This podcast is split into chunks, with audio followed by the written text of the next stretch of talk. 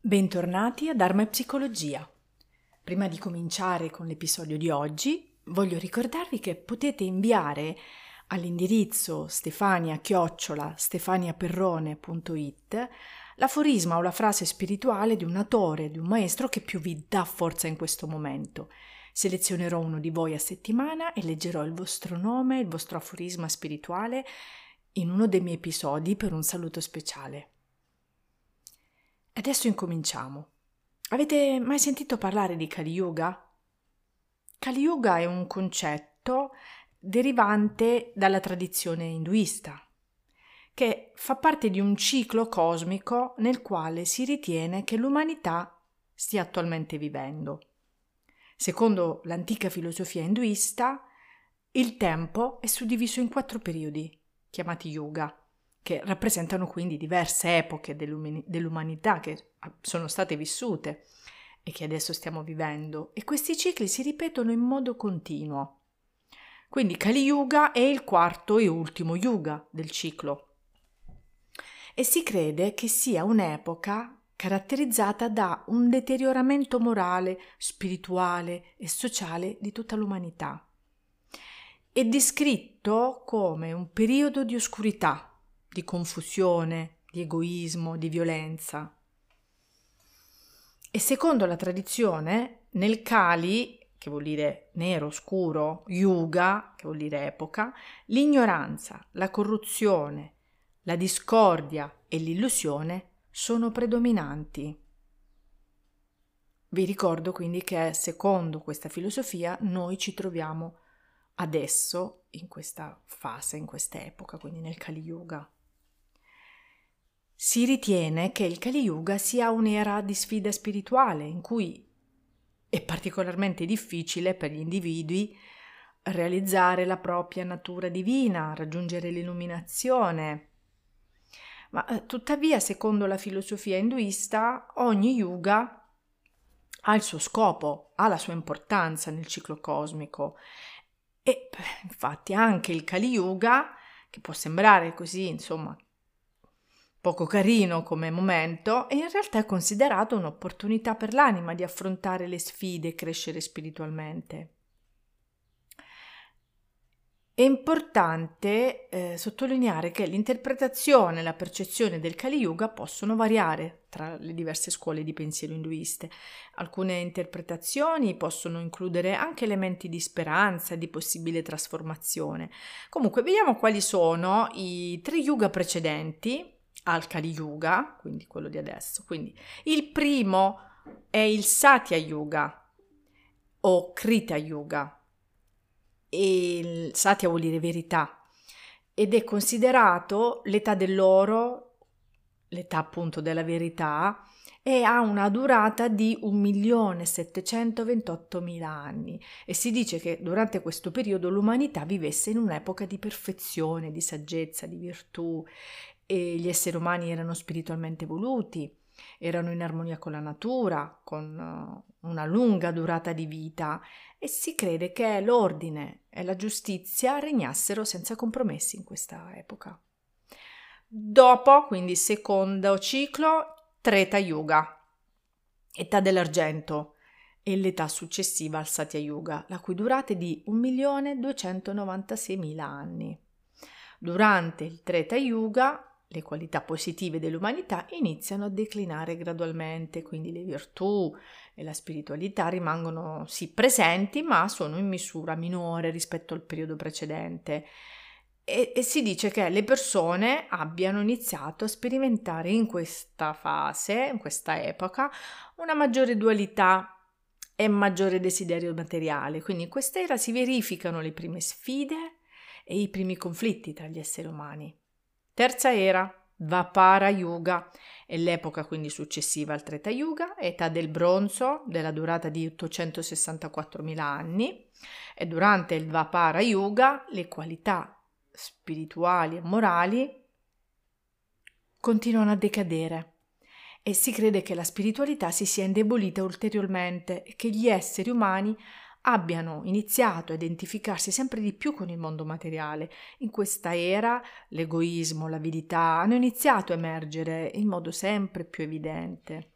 Dopo il Dvapara Yuga si dice che il Kali Yuga, quindi l'epoca in cui ci troviamo adesso, età del ferro era attuale, abbia preso il sopravvento. Quindi il ciclo dei 4 Yuga si ripete continuamente, con ciascuna era che dura migliaia di anni. Questo sempre secondo la cosmologia induista. E secondo la filosofia induista, ciascuno dei 4 Yuga ha un'influenza specifica sulla mente e sul comportamento delle persone. Vediamo un po' come si ritiene che queste epoche possano influenzare la mente umana. Allora, Satya Yuga, quindi età dell'oro. Si ritiene che la mente umana sia caratterizzata da purezza, saggezza, virtù.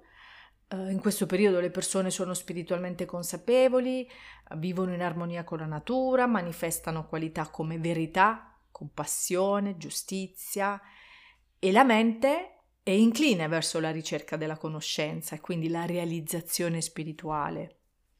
Seconda epoca, Treta Yuga.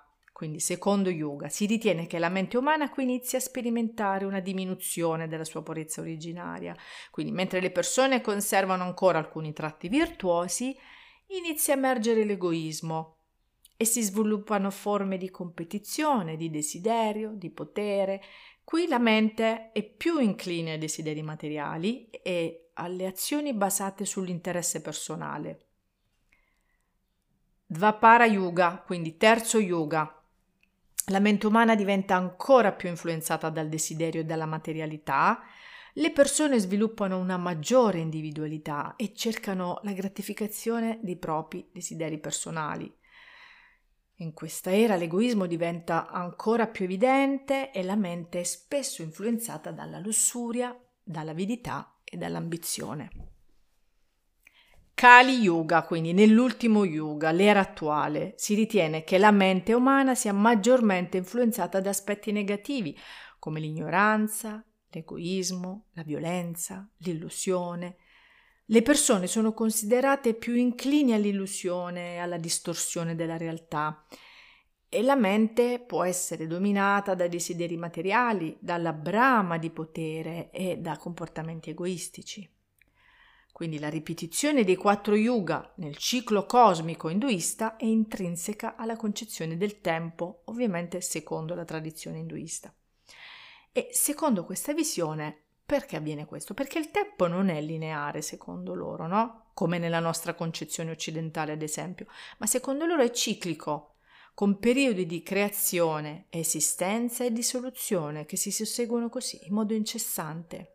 E questo ciclo cosmico è considerato una manifestazione della volontà divina e serve a fornire esperienze e opportunità di crescita spirituale alle anime. Perché ogni Yuga, pensate, offre un contesto unico e specifico in cui le anime possono sperimentare, quindi apprendere delle lezioni specifiche. Ogni era dà un apprendimento diverso, una consapevolezza diversa alla mente e all'anima. La ripetizione di Yuga riflette la natura ciclica di questo tempo e si ritiene che le anime si reincarnano attraverso questi cicli di Yuga in modo che possano affrontare nuove sfide, apprendere, crescere, progredire nel loro cammino spirituale. Quindi la ripetizione di Yuga è anche simbolica di un equilibrio tra le forze del bene e del male, fra la virtù e i vizi, perché si manifestano appunto in diversi gradi in ognuna di queste epoche. E questo equilibrio fluttua durante i diversi Yuga, rappresentando la dualità e la dinamica dell'esistenza umana, quindi noi la sperimentiamo questa dualità. E nel Kali Yuga la tradizione induista riferisce che ci saranno ancora maestri spirituali che hanno portato e porteranno luce e saggezza all'umanità, nonostante le sfide dell'epoca. Parlo di veri maestri, perché nel Kali Yuga ci sono anche tanti falsi profeti, falsi maestri. E essi sono considerati dei luminari che incarnano la conoscenza spirituale e quindi guidano gli individui verso l'illuminazione. Ne cito alcuni. Allora, Adi Shankaracharya, VIII secolo d.C., è stato un influente filosofo, teologo, santo indiano, e si dice che abbia riformato e riunito le diverse tradizioni e le diverse scuole di pensiero induiste, e quindi attraverso le sue opere ha diffuso l'Advaita Vedanta, che è una filosofia non dualistica, quindi che insegna l'unità di tutto l'esistente. Sempre durante questo Kali Yuga c'è stato anche il maestro Shri Ramakrishna Paramahansa, e Ramakrishna è stato un mistico e un santo indiano, e attraverso la sua intensa pratica spirituale ha sperimentato la realizzazione di diverse tradizioni religiose, e quindi ha insegnato l'importanza dell'esperienza diretta di Dio. E lui è noto per essere stato il maestro di Swami Vivekananda, che è stato uno dei suoi discepoli più influenti. Poi abbiamo Paramahansa Yogananda, XX secolo. Yogananda, penso che lo conoscerete molti, no? Ha scritto Autobiografia di New Yogi, il libro più conosciuto. È stato un maestro spirituale indiano che ha introdotto l'insegnamento del Kriya Yoga in Occidente, e attraverso la sua organizzazione, la Self-Realization Fellowship, ha diffuso gli insegnamenti dello yoga e della meditazione proprio come un percorso per la realizzazione di Dio e quindi la realizzazione del proprio potere spirituale. Un'altra grande maestra, Mata Amritanandamayi, che è nata nel 1953, lei è conosciuta anche come Amma.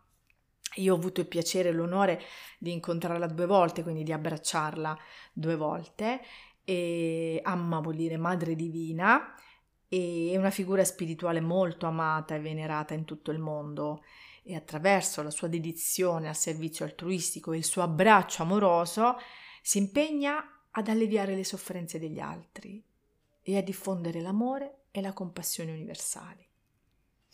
Quindi, secondo i maestri spirituali, nel Kali Yuga ci sono alcune indicazioni generali su ciò che si dovrebbe fare per affrontare le sfide di questa epoca, quindi per perseguire la crescita spirituale nonostante le difficoltà che stiamo incontrando o che possiamo incontrare. Tuttavia è importante notare che le raccomandazioni possono variare però tra i diversi maestri e tra le diverse tradizioni spirituali. Quindi vi do alcuni principi generali che possono essere suggeriti. Allora, cosa serve? Pratica spirituale. Cioè si consiglia proprio di dedicarsi ad una pratica spirituale regolare, come la meditazione, lo yoga, la preghiera o altre forme di ricerca interiore, e queste pratiche possono aiutare a coltivare la consapevolezza, la calma interiore e la connessione spirituale in mezzo al caos del Kali Yuga. Altra cosa che si può fare è coltivare le virtù, quindi in un'epoca in cui l'egoismo, l'illusione sono predominanti, è importante coltivare virtù come verità, compassione, pazienza, generosità, perdono, e queste qualità possono contribuire a creare armonia, promuovere il benessere degli altri, trasformare le proprie azioni, i propri atteggiamenti. Un'altra cosa molto importante è il servizio altruistico, cioè è un aspetto proprio enfatizzato dai maestri nel Kali Yuga, il servizio altruistico verso gli altri. L'offerta di aiuto, sostegno a coloro che sono bisognosi può contribuire a mitigare la sofferenza e a diffondere l'amore e la compassione nel mondo. Un altro punto importante, discriminazione e discernimento. Quindi nell'era dell'ignoranza e dell'illusione si incoraggia lo sviluppo di una mente discriminante e di un discernimento chiaro, cioè che cosa vuol dire? La capacità di discernere tra ciò che è vero e ciò che è falso, di fare scelte sagge, di evitare inganno e autoinganno. Poi la ricerca della conoscenza, quindi conoscenza spirituale, che è considerata importantissima nel Kali Yuga.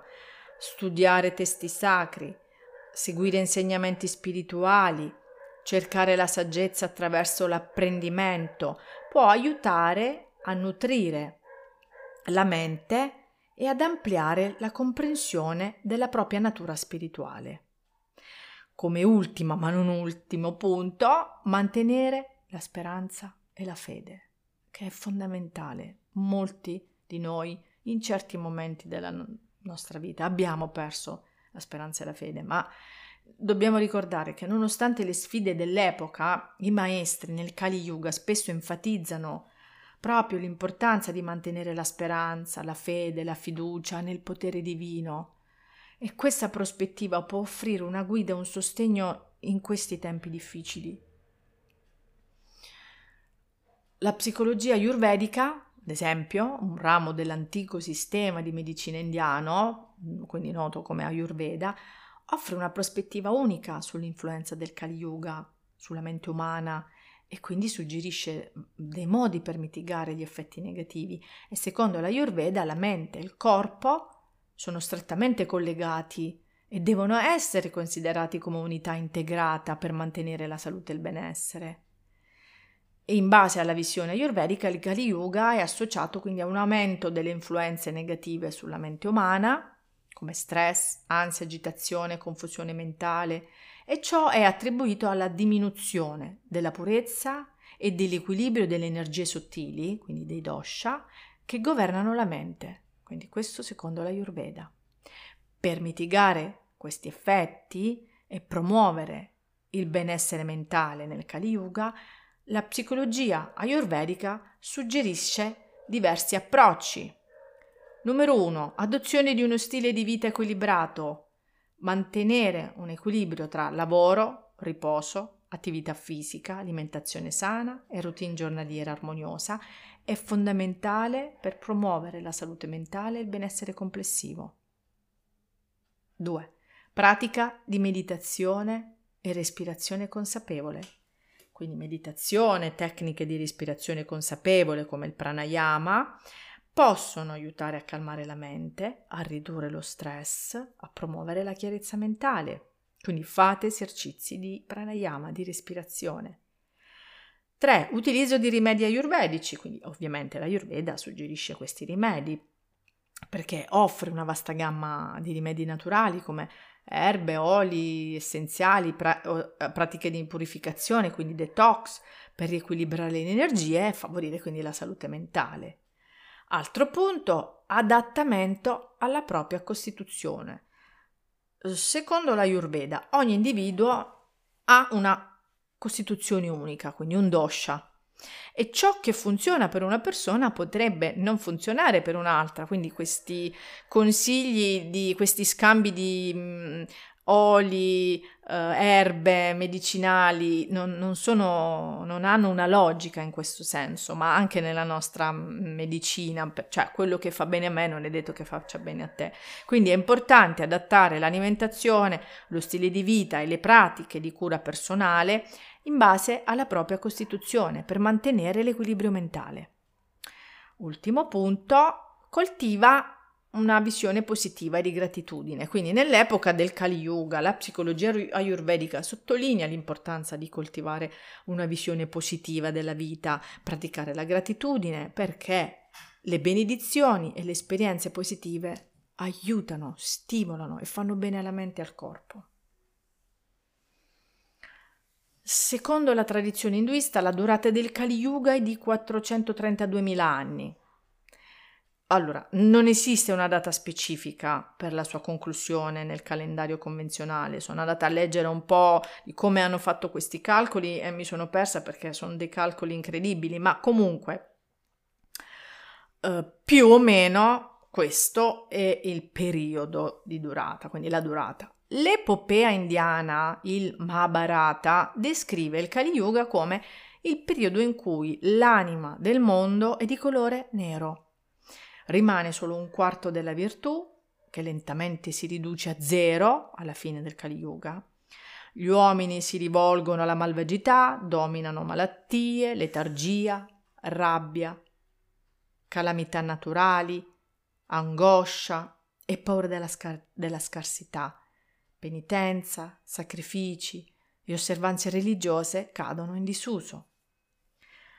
Non voglio spaventare con questa descrizione, ma perché è importante osservare che l'interpretazione del Kali Yuga, che fino adesso avete sentito come un periodo negativo, in realtà non deve essere intesa in modo fatalistico, ma piuttosto come un invito a coltivare le virtù spirituali, a cercare la crescita interiore e perseguire la consapevolezza in mezzo a queste sfide di questa epoca, perché nel complesso l'influenza dell'epoca del Kali Yuga può essere vista come una sfida per gli individui che desiderano intraprendere un cammino spirituale, poiché possono essere maggiormente tentati dalle distrazioni materiali e dal piacere sensoriale. Non è facile essere in un percorso spirituale in questo momento. E chi ci prova lo sa, lo sente, quanto è difficile, quanto sono invitanti e urlanti le tentazioni e le distrazioni. Tuttavia c'è sempre la possibilità di superare queste influenze e perseguire la ricerca della verità e quindi della realizzazione spirituale, anche in mezzo alle sfide dell'epoca in cui viviamo. Proviamo ad esempio a sintonizzarci con l'archetipo del guerriero dello spirito, cioè colui che si impegna attivamente nel proprio cammino spirituale, affrontando le sfide interiori e perseguendo la crescita personale e quindi la consapevolezza spirituale. E per me, Dharma e psicologia, nel mio cammino, nel mio percorso, rappresenta un po' questo. Rappresenta quel faro dello spirito che mi aiuta a sintonizzarmi proprio con questa mia parte più divina, questa mia parte divina, col mio spirito. Un guerriero dello spirito è determinato e impegnato a percorrere il cammino spirituale nonostante le sfide, le difficoltà che certo ci sono, è inevitabile e non dobbiamo neanche negarle, fare finta che non esistono, perché le viviamo e dobbiamo capire che proprio per questo ci viene richiesta una volontà ferma, è una dedizione costante, quindi una dedizione consapevole dei propri pensieri, emozioni, modelli comportamentali. Questa consapevolezza permette di riconoscere i limiti e le ombre personali, aprendo così la strada alla trasformazione e all'evoluzione. Essere un guerriero dello spirito implica la capacità di affrontare le avversità, le difficoltà, con resilienza e forza interiore, e questo richiede una mente aperta, richiede la capacità di adattarsi ai cambiamenti senza perdere di vista il proprio scopo spirituale e richiede la forza di coltivare la compassione per se stesso principalmente e poi per gli altri, perché è fondamentale questa in un cammino spirituale. Sane relazioni, armoniose relazioni. Queste pratiche, quindi, che conoscete perché ne sentiamo parlare in ogni luogo, in ogni dove, includono la meditazione, lo studio spirituale, la preghiera, il servizio altruistico, quindi le sto ripetendo perché prima le ho già descritte, qualsiasi attività che favorisca la connessione con l'essenza spirituale, sceglietela voi. Essere un guerriero dello spirito non implica combattere contro qualcosa o qualcuno, no, non c'è niente da combattere. È un impegno, è impegnarsi in un percorso di crescita interiore, di consapevolezza, di trasformazione, con l'amore, non con la competizione, con la rabbia, con l'odio. È un viaggio personale che richiede impegno, pazienza, dedizione, quindi per favore non abbiate fretta, ma tutto ciò può portare a una connessione profonda con la propria essenza spirituale e quindi a una vita di significato e di realizzazione. C'è un passo dei Vishnu Purana, che è uno dei testi in cui sono narrate l'origine, la manifestazione e la distruzione del cosmo, le divisioni temporali e le 4 ere, Varna, del ciclo cosmico, che descrive così il Kali Yuga. Saranno re di spirito frivolo, con violento temperamento e sempre dipendenti dalla menzogna e dalla malvagità. Essi infliggeranno la morte a donne, bambini e mucche, si impadroniranno della proprietà dei loro sudditi. Le loro vite saranno brevi, i loro desideri insaziabili e mostreranno poca pietà. Allora la proprietà sola conferirà rango. La ricchezza sarà l'unica fonte di devozione, la passione sarà l'unico vincolo di unione fra i sessi, la menzogna sarà l'unico mezzo di successo nelle dispute e le donne saranno oggetti semplicemente di gratificazione sessuale. La terra sarà venerata, ma solo per i suoi tesori minerali. La debolezza sarà la causa della dipendenza. La minaccia e la presunzione sostituiranno l'apprendimento. L'accordo reciproco sarà il matrimonio. Ricordatevi l'archetipo del guerriero spirituale che va verso la satya, la verità, con amore, compassione, disciplina e dedizione. Grazie per aver ascoltato un altro episodio di Dharma e Psicologia, e che tutti gli esseri dell'universo possano essere felici.